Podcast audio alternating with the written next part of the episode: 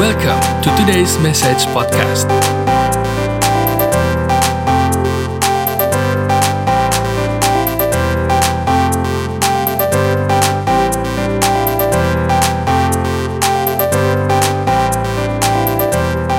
Halo pemirsa setia Today's Message Podcast Kembali lagi di program kita hari ini Today's Message bersama dengan saya Jose Claudio Dan di studio hari ini sudah datang satu narasumber yang luar biasa Dia adalah seorang bisnismen muda Wow Keren banget. Keren banget ya Namanya siapa?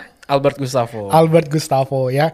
Jadi Albert Gustavo ini juga adalah salah satu leader pelayanan di Gereja Kemuliaan Sion Light to the Nations. ya, betul. Oke, but nih hari ini kita mau ngobrol-ngobrol nih tentang bisnis ya karena di bulan ini today's message lagi bahas tentang bisnis dan pengen tahu eh, apa yang kamu alami dan bagaimana kamu di masa muda. Kamu umur berapa sekarang, Bet? Umur 23. Wow, umur 23 ya guys. Umur 23 udah punya bisnis sendiri. Nah, gimana sih kita mau sama-sama ngobrol nih Bet ya soal bisnis ini.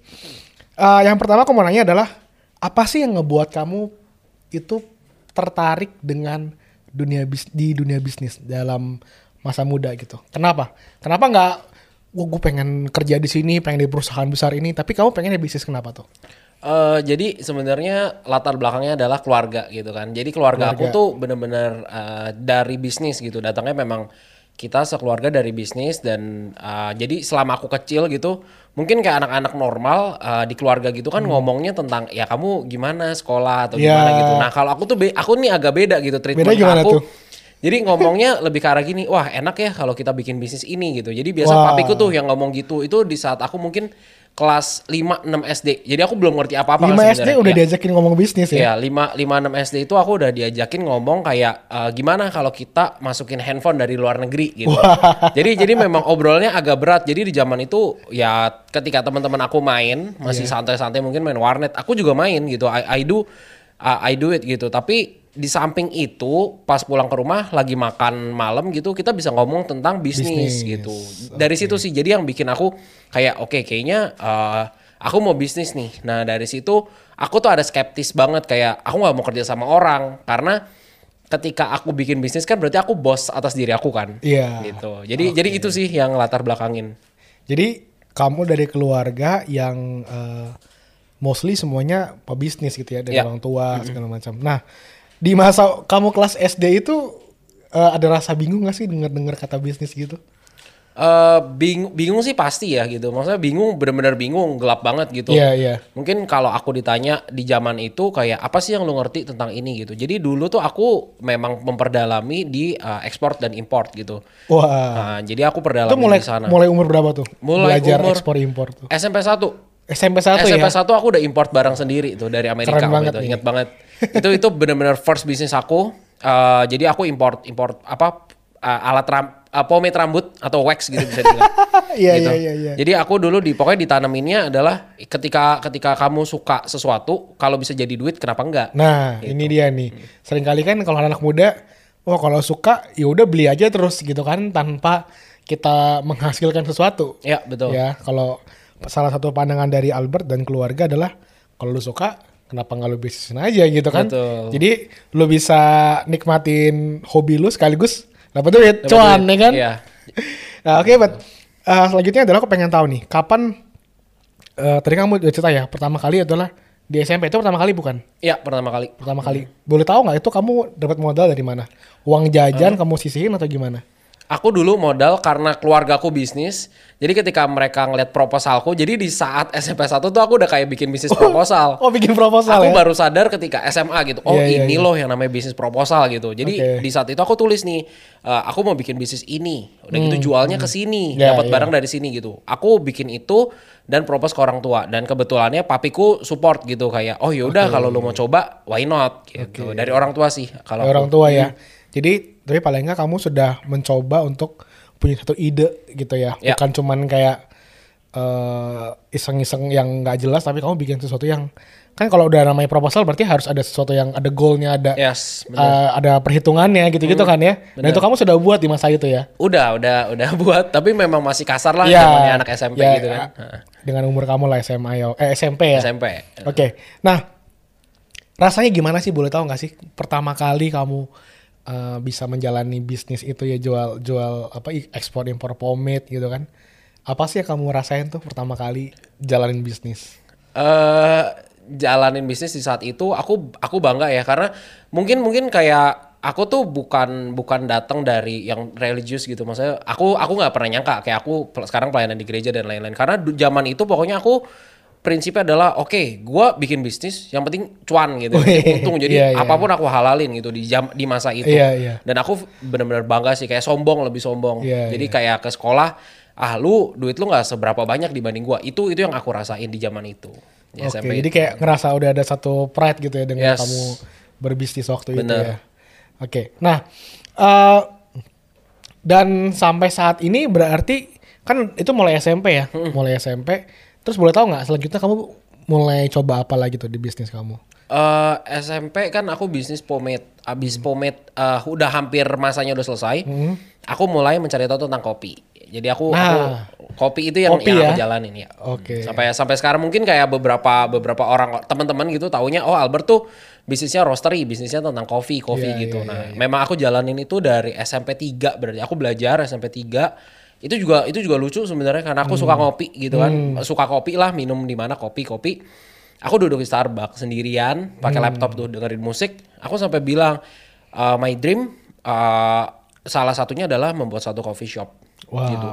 Itu yang aku aku pikirin gitu terus-terusan sampai akhirnya mungkin shifting lah ya. Jadi uh, aku mainnya sekarang kan ke supply B2B Iya, gitu, iya, gitu. iya, iya. Itu yang aku jalanin sih. Cuman kalau kayak side side business atau atau apa yang lainnya sih ya ada beberapa. Cuman kayaknya masih belum bisa diomongin sekarang lah. Oke. Karena belum dalam. Iya, tapi yang udah cukup istilahnya kamu cukup uh, expert tuh adalah di bidang perkopian ya. Iya.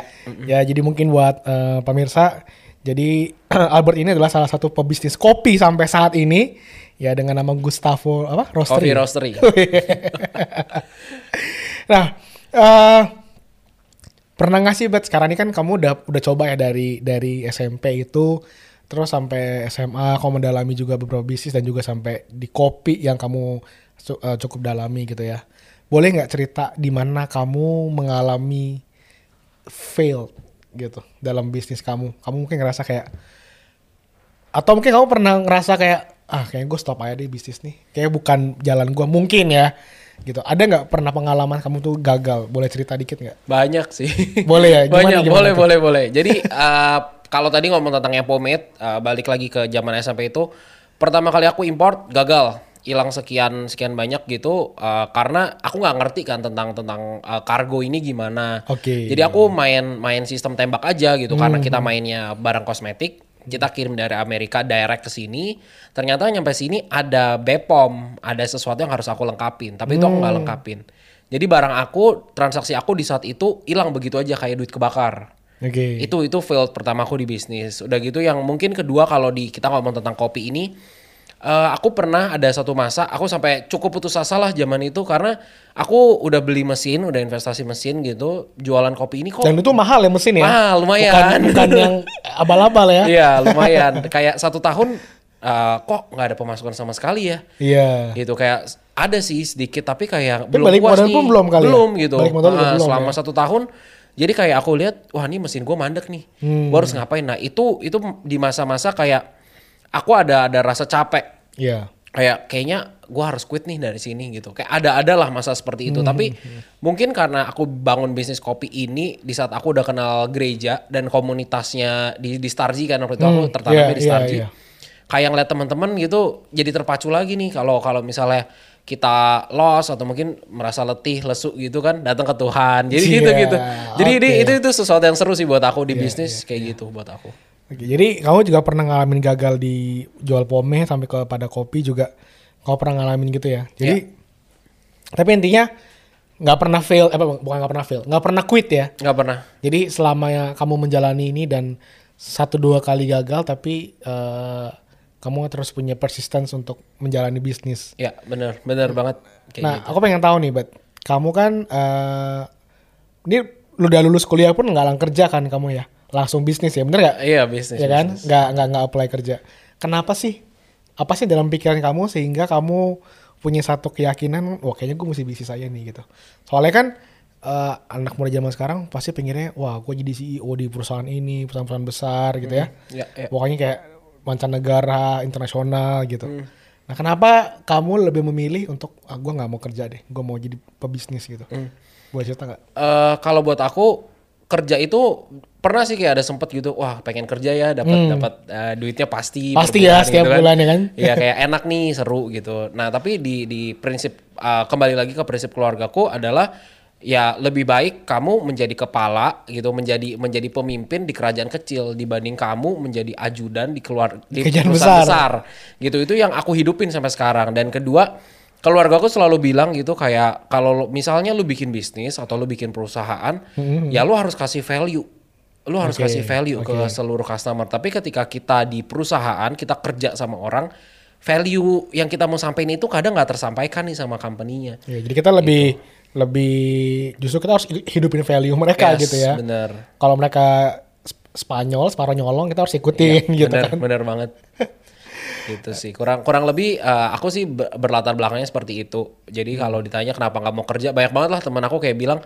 udah bet kerja aja atau gimana gitu. Tapi aku selalu bilang ketika gua kerja berarti ada yang gua korbanin. Ada bisnis bisnis aku sekarang yang aku jalan ini aku korbanin. Karena waktunya harus karena dibagi-bagi iya ya. waktunya dibagi-bagi dan aku pikir kayak nggak maksimal gitu. Ah, pernah sih kayak kayak selalu mikirnya oke kalau gua kerja sama orang ngambil part time atau ngambil apa ah, sebenarnya masih oke tapi ketika aku ngambil itu berarti jadwal pelayananku berubah nih Oke. jadwal mimpin anak-anak Aero Kids itu udah nggak kepegang lagi nih gitu Oke. jadi aku nggak rela ngorbanin Oke. apa yang udah aku achieve Berarti, nah karena Albert udah ngomong soal uh, pelayanan nih, karena jadi uh, buat informasi aja bahwa Albertnya pelayanan sekarang di uh, pelayanan anak ya, Anak, ya. di Aero Kids namanya. Nah, berarti dengan demikian kamu memutuskan untuk mau berbisnis juga ada satu uh, latar belakang di mana kamu mau memberikan waktu kamu lebih banyak untuk bisa pelayanan, bener ya? ya betul. Ya kan? Kalau kerja di kantor kan waktunya lebih terbatas Yes. gitu. Kalau ini kamu fleksibel ya you are the boss ya kan? Dan Iya. kamu bisa atur sendiri mau kapan eh, lagi full kerja mau kapan kamu mau pelayanan gitu. Ya benar wow ini benar keren banget. nih. Jadi ada satu pemikiran bukan cuma sekedar eh, cari duit tapi juga gimana kamu bisa pelayanan ya. Hmm, nah Bet boleh tahu nggak Bet eh, dalam kamu selama ini berbisnis sudah berapa tahun tuh kira-kira dari mulai SMP sampai sekarang perjalanan Eh. kamu mau mulai bisnis tuh udah berapa ya mungkin 10 tahun lah 10 genap tahunan 10 ya. tahun Oke. di, di tahun ini Kira-kira selama 10 tahun ini Bet ada nggak sih eh, inspirasi kamu orang-orang yang ada dalam dunia bisnis sehingga kamu tuh punya satu apa ya terpacu gitu kayak wah one day gue pengen kayak pebisnis ini nih atau bisnis ini gitu ada nggak? Eh kalau ngomongin tentang figur gitu Hmm. ya, figur aku pertama kali papiku sendiri. Wah ini keren nih. Figurku papiku sendiri nih. karena udah kayak mentor buat aku Oke. dalam bisnis dan dan kehidupan gitu. Lalu yang kedua ngomongin mentor atau orang yang aku kagumin itu Paci Putra. Oke Hmm, Paci Paci Putra. Putra. Almarhum ya. Almarhum. Hmm, Aku kagum, aku kagum sih eh, sama almarhum juga Bob Sadino. Oke. Gitu. Makanya mungkin beberapa teman-teman kayak wah bet lu pakai celana pendek sendal jepit Kayak gitu. Mas Adino ya. iya, kayak aku selalu bilang, ya ini opa gua kayak gini nih gitu.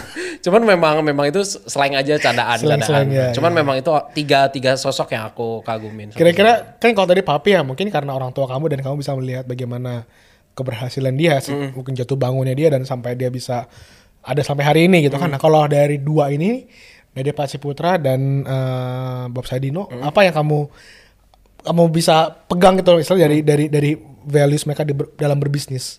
Kalau dari dari Al- eh, dari Paci Putra gitu ya, dari da- Paci Putra itu adalah yang aku lihat dia sektor bisnisnya banyak nih. Sektornya bener-bener luar biasa banyak, tapi mereka bisa uh, punya manajemen yang jelas banget. Jadi ada sistem yang mereka bangun. Jadi ketika dia udah almarhum pun semuanya udah berjalan dengan Oke. lancar gitu. Jadi build the system. build the gitu ya. system sih kalau dari si Paci Putra ya. Kalau dari si Om Bob itu eh, kalau aku ngelihat dia adalah sosok yang dia apa ya kayak dari kecil ke gede. Jadi dari Hmm. orang yang bener-bener uh, struggle di awal-awal gimana hidupnya dan lain-lain. Nah, aku tuh selalu ngelihat nggak ada kemungkinan, maksudnya uh, kemungkinannya besar banget nih untuk orang-orang yang kayak aku gini. Iya. Mungkin kayak aku kan start dari kecil. Kayak aku selalu mikir zaman dulu itu aku mikir kapan ya bisnis gue gede.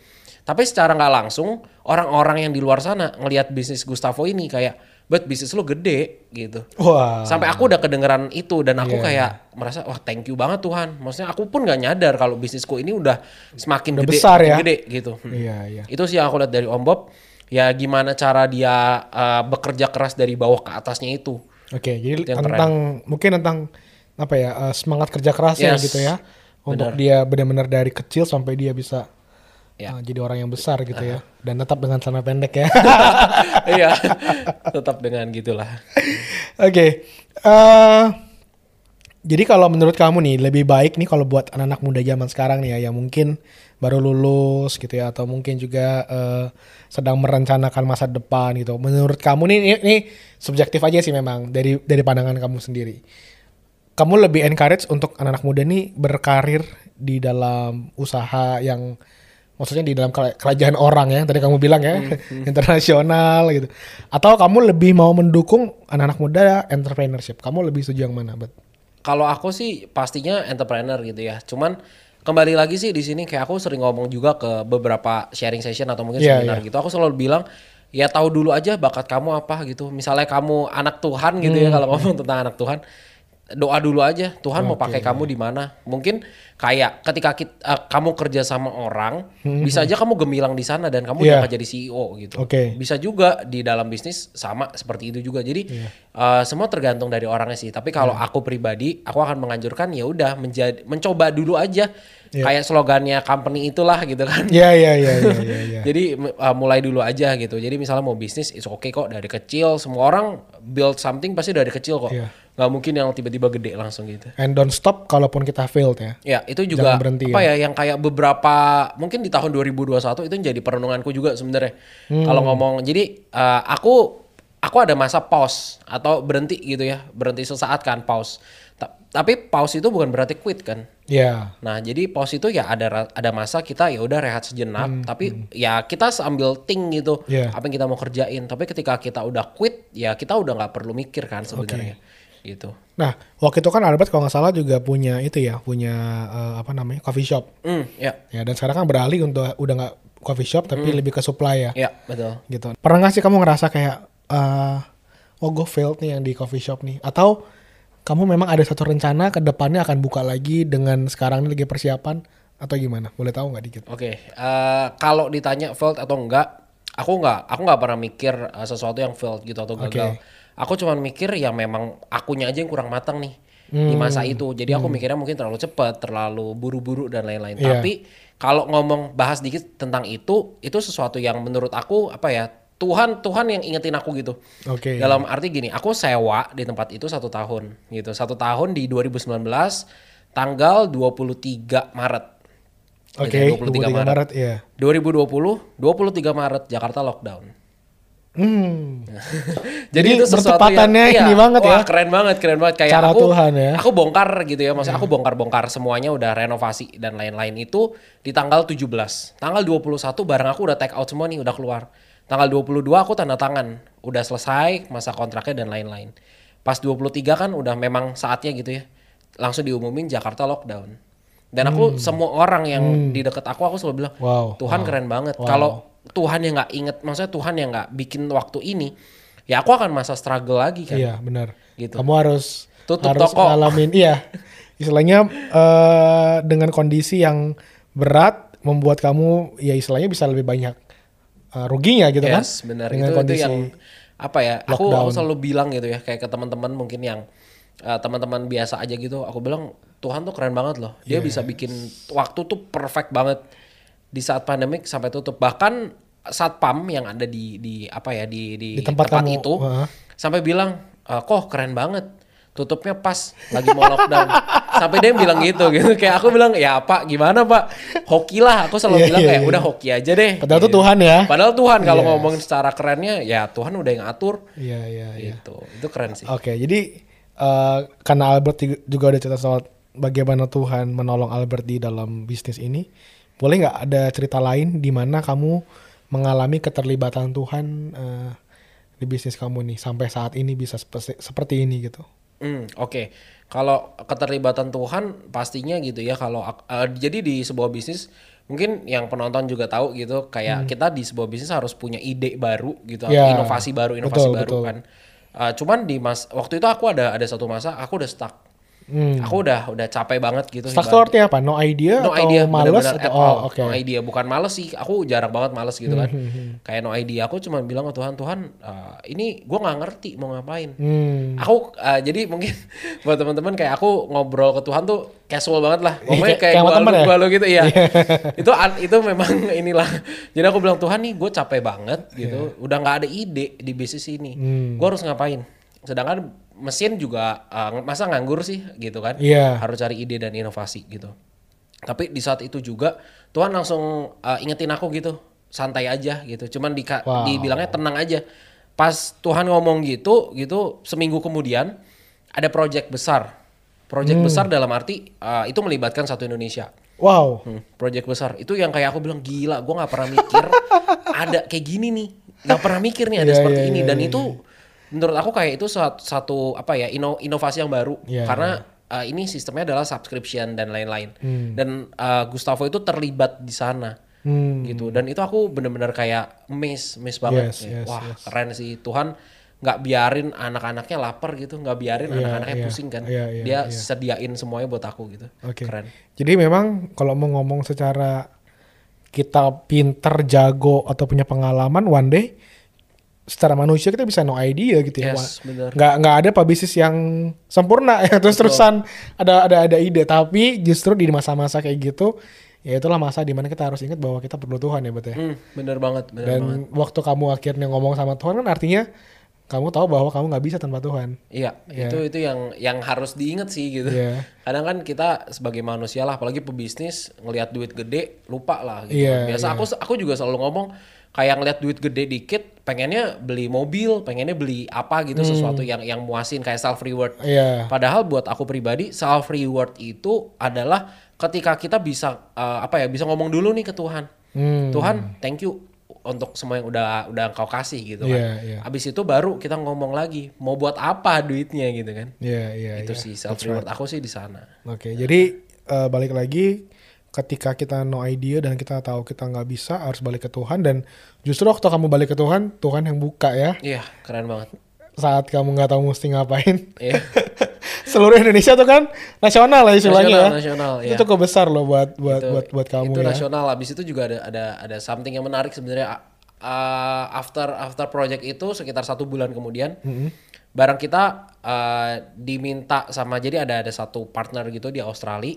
Mereka minta kita kirimin barang. Hmm. Dan itu yang dikirimin barang itu bener-bener barang kita doang eksklusif. Jadi barang kita di show di sana, Wow. dipamerin. Dan itu yang wah keren sih gitu. Kayak yang aku nggak pernah kepikiran dan itu perlu digarisbawahi nih di masa Covid. Wow. Di masa Covid, Wow, bukan luar bukan non Covid, banget. itu di masa iya, Covid. iya, iya. Oke, jadi jadi eh, kalau boleh tahu udah berapa negara nih yang diekspor nih kopi-kopinya Gustavo? Mung- berapa negara ya? Kalau mungkin beberapa Asia sama Australia gitu sih udah terus sama kalau Asia tuh kita eh, Jepang, Singapura, udah gitu Malai sama Brunei. Udah gitu eh, sama Australia kan kita di Perth eh, sama Sydney. Oke. Udah gitu sama di Eropa kita ada di Norway sama Sweden. Oke. Nah, itu sih. Nah, dalam kamu ngatur semua ini, Bat ya, dalam kamu ngatur semua bisnis yang ada ini, eh, memang benar-benar pure kamu yang eh, atur gitu ya, artinya secara secara ownership dan juga eh, manajemennya, atau ada keterlibatan misalnya orang tua atau atau mentor atau gimana? Atau memang emang benar-benar kamu udah udah cukup banyak pengalaman sehingga kamu bisa gitu? Aku sih eh, ini keter ya 100% aku sih sebenarnya. Cuman Wow. memang ya itu kembali lagi aku selalu share misalnya aku ada ide baru atau mungkin ada ada sesuatu yang aku harus ceritain ke papiku. Hmm. Jadi aku cerita ke keluarga. Jadi biasa tuh kita kalau lagi meeting keluarga bukan meeting sih sebenarnya kayak ngobrol santai. Iya, iya, Biasa tuh jam 8 malam gitu. Aku masuk ke kamar eh, orang tuaku. Kita ngobrol. Jadi sama dedeku juga kita ngobrol Hmm. berempat. Nih bisnisku tuh seperti ini loh. Nih aku mau bikin ini, mau bikin ini. Nah, itu kita obrolin tuh kita meetingin. Iya. Gitu. Wow. Jadi jadi jadi tetap ada artinya di sini orang tua membantu memberikan input ya. Yes. Ide-ide juga untuk em, menolong kamu memberikan suatu pencerahan gitu ya istilahnya. Betul, pencerahan. By the way kalau soal kopi nih Put, kamu emang suka kopi dari dari dari SMA tuh udah suka kopi ya? Eh, suka sih suka. Maksudnya suka minum kopi atau apa? Atau suka lihat orang barista gitu sampai kamu tertarik itu kenapa tuh, Bet? Aku suka arsitekturnya. Suka arsitekturnya ya. Jadi startnya bukan bukan dari aku aku minum kopi ya mungkin kayak kopi-kopi biasa lah ya Iya, merek-merek iya, iya. sasetan atau apa. Tapi aku suka ambience duduk di satu tempat. Iya. dengan dengan konsep bla bla bla. Nah, itu yang bikin aku wah pengen deh. Tapi kok bisa ya? Maksudnya kamu kan suka ambience ya, Hmm. tapi cita rasanya kok bisa dapat gitu loh. Itu kenapa tuh, Bet? Eh, ya aku aku tipe orang yang gini, misalnya aku suka sama industri kopinya. Ya aku harus bener-bener 100% Hmm. Pelajari gitu ya. Gitu sampai aku udah udah mentok. Tapi nyatanya di dalam setiap industri gitu nggak ada nggak ada limitnya, nggak ada mentoknya. Bisa Karena terus, kan kita terus, kan terus learn gitu to ya. uh, Iya. learn terus kan, belajar terus gitu. Jadi lucu lah itu perjalanannya. Tapi kok baru tahu sih ini, kamu Iya. suka ternyata bukan taste-nya ya Bukan awalnya ya. iya. Dari arsitektur Arsitekturnya. Sebuah coffee shop. Oke, sebagai bagian yang terakhir, Bet, boleh Hmm. nggak kamu kasih sedikit message nih buat teman-teman yang menyaksikan ini, khususnya mungkin buat teman-teman yang masih muda nih ya, Hmm, yang baru iya. mau memulai atau baru mau lulus kuliah gitu, eh, memulai bisnis, eh, apa yang bisa menjadi pesan kamu buat teman-teman untuk memulai sebuah bisnis? Eh, pesan dari aku sih jangan pernah takut gagal sih gitu. Jangan pernah takut gagal. Kenapa? Ketika kita takut gagal, berarti sama aja kita melewati peluang yang ada nih di depan mata kita. Gitu. Jadi apa pun misalnya hobinya, misalnya main eh, apa koleksi miniatur, mungkin hobinya bersih-bersih rumah. Ya kalau misalnya hobi bersih-bersih rumah, coba cari aja gitu alternatif bisnisnya apa gitu. Jadi jadi kita sekreatif mungkin sih karena anak-anak muda apalagi di generasiku gitu Iya, iya. Ini tuh bukan bukan sesuatu yang mudah bikin bisnis. Kayak bikin makanan semua orang bisa bikin makanan, tapi ketika kita bikin inovasi baru dan boom jadi udah Nah, ini penting inovasi ya. inovasi. Jadi sebenarnya kayak sekarang jualan makanan dari zaman dulu juga jualan makanan banyak, tapi inovasi dari dulu kita mesti pergi sekarang dianterin makanannya. Yes, benar, ya kan? benar inovasi ya. Kopi aja kan dulu zaman dulu kayak warung kopi gimana tuh kayak pinggir-pinggir Iya. jalan ya. Sekarang tuh kayak mahal gitu kan dengernya kan kopi. Wah, kopi tuh Iya. sesuatu yang sangat eh, apa namanya? semakin premium gitu kan karena adanya inovasi. Ada inovasi sih. Inovasi penting banget, penting banget kita di di bisnis apa pun yang aku jalanin sekarang kan aku main ada denim juga, ada Hmm. clothing line. Nah, itu juga kita pure ide gitu. Oke. Pure inovasi. Jadi kalau nggak ada inovasi, bisnis tanpa ada inovasi pasti ya lambat laun akan terkikis. Iya. sama pesaing gitu. Tapi ketika ada inovasi sih nggak bakal terkikis gitu. Biasa anak-anak muda kan takutnya cuman iya uh, mau bisnis tapi nggak uh, modalnya dapat dari mana. Nah, itu penting tuh. Gitu, Gimana tuh, Bet, kalau modal kurang buat anak muda nih, Bet? Modal kurang buat anak-anak muda. Oke, Kak, aku selalu bilang ketika kita tahu nih keterbatasan di modal, kerja dulu aja sama orang Oke. gitu. Jadi Sisihin mencari apa modal dulu ya. Cari modal mencari pundi-pundi dulu ya kan sampai nanti mungkin kekumpul dan dirasa udah mulai cukup baru start gitu kecil-kecilan dulu. Jadi jangan gengsi sih kayak banyak anak-anak zaman sekarang kan gengsi gitu. Misalnya kita jualan makanan, gengsi buat nawarin ke temen. Padahal ya customer utamamu itu untuk awal-awal adalah temen, temen gereja ya kan, bapaknya temen gereja. Orang-orang dekat kita lah ya. Orang-orang deket kita Iya, iya, iya. gitu. Nah, ketika kita bisa grab itu dan nanti kan biasa tuh word of mouth atau mungkin kita tahu ya mulut mulut ke Ya, mulut. mulut ke mulut, ya, ya. word of mouth itu dahsyat banget. Itu aku rasa di di kopi pun sama, itu dahsyat banget. Iya, iya, iya. Gitu. Jadi ya udah santai aja lah. Santai aja ya. Jadi Enjoy. mungkin kalau aku bisa simpulin dari yang Albert ngomong bisa dua hal. Yang pertama, kalau memang mungkin teman-teman dari eh, orang tua punya kemampuan coba propose ya sama Yes. orang tua mau bantu ya kan Ya, kita betul. cerita. Atau yang kedua kalau emang belum ada ya mungkin coba dulu dengan kerja. Artinya kerjanya ini juga mungkin dengan pola pikir eh, jangan jadi pekerja selamanya ya kan? Iya. Ini kan kita lagi cuma mau mengumpulkan uh, pundi-pundi yang Pundi-pundi, Albert bilang iya. ya supaya kita bisa start sebuah bisnis ya. Ya. Oke dan mungkin yang terakhir tentang uh, Tuhan kali tadi Tentang Tuhan. juga cerita ya. Jangan sampai kita melupakan Tuhan Yes. dalam bisnis kita sehingga lagi nggak ada ide tiba-tiba bisa Bisa ada aja gitu. nasional. ya pokoknya ya ka- ketika ke- apa ya ketika kita jalan pakai iman gitu aku selalu bilang ketika jalan pakai iman yang ngeri-ngeri sedap sih gitu kayak orang bilang wah nih orang gila nih kayaknya Hmm. Iya, iya, iya. ini orang nggak bener tapi nyatanya Tuhan kita itu Tuhan yang paling bener Yes, gitu amin. jadi santai aja Santai aja ya. iya Oke, Gitu. but thank you banget nih buat kesaksiannya dan aku percaya ini juga bisa menjadi berkat, bisa menjadi kekuatan buat teman-teman yang menyaksikan. Jadi buat kalian yang masih muda, jangan kecil hati, ayo jadi seorang entrepreneur seperti Albert umur berapa? 23. 23 ya, sudah menjadi pebisnis, Ya. ekspor ke beberapa negara luar biasa banget. Thank you Albert. Oke. Sampai ketemu lagi di program kita Today's Message dan jangan lupa untuk bisa follow Instagram at Today's Message. God bless you. Thank you for listening our podcast. See you in the next episode.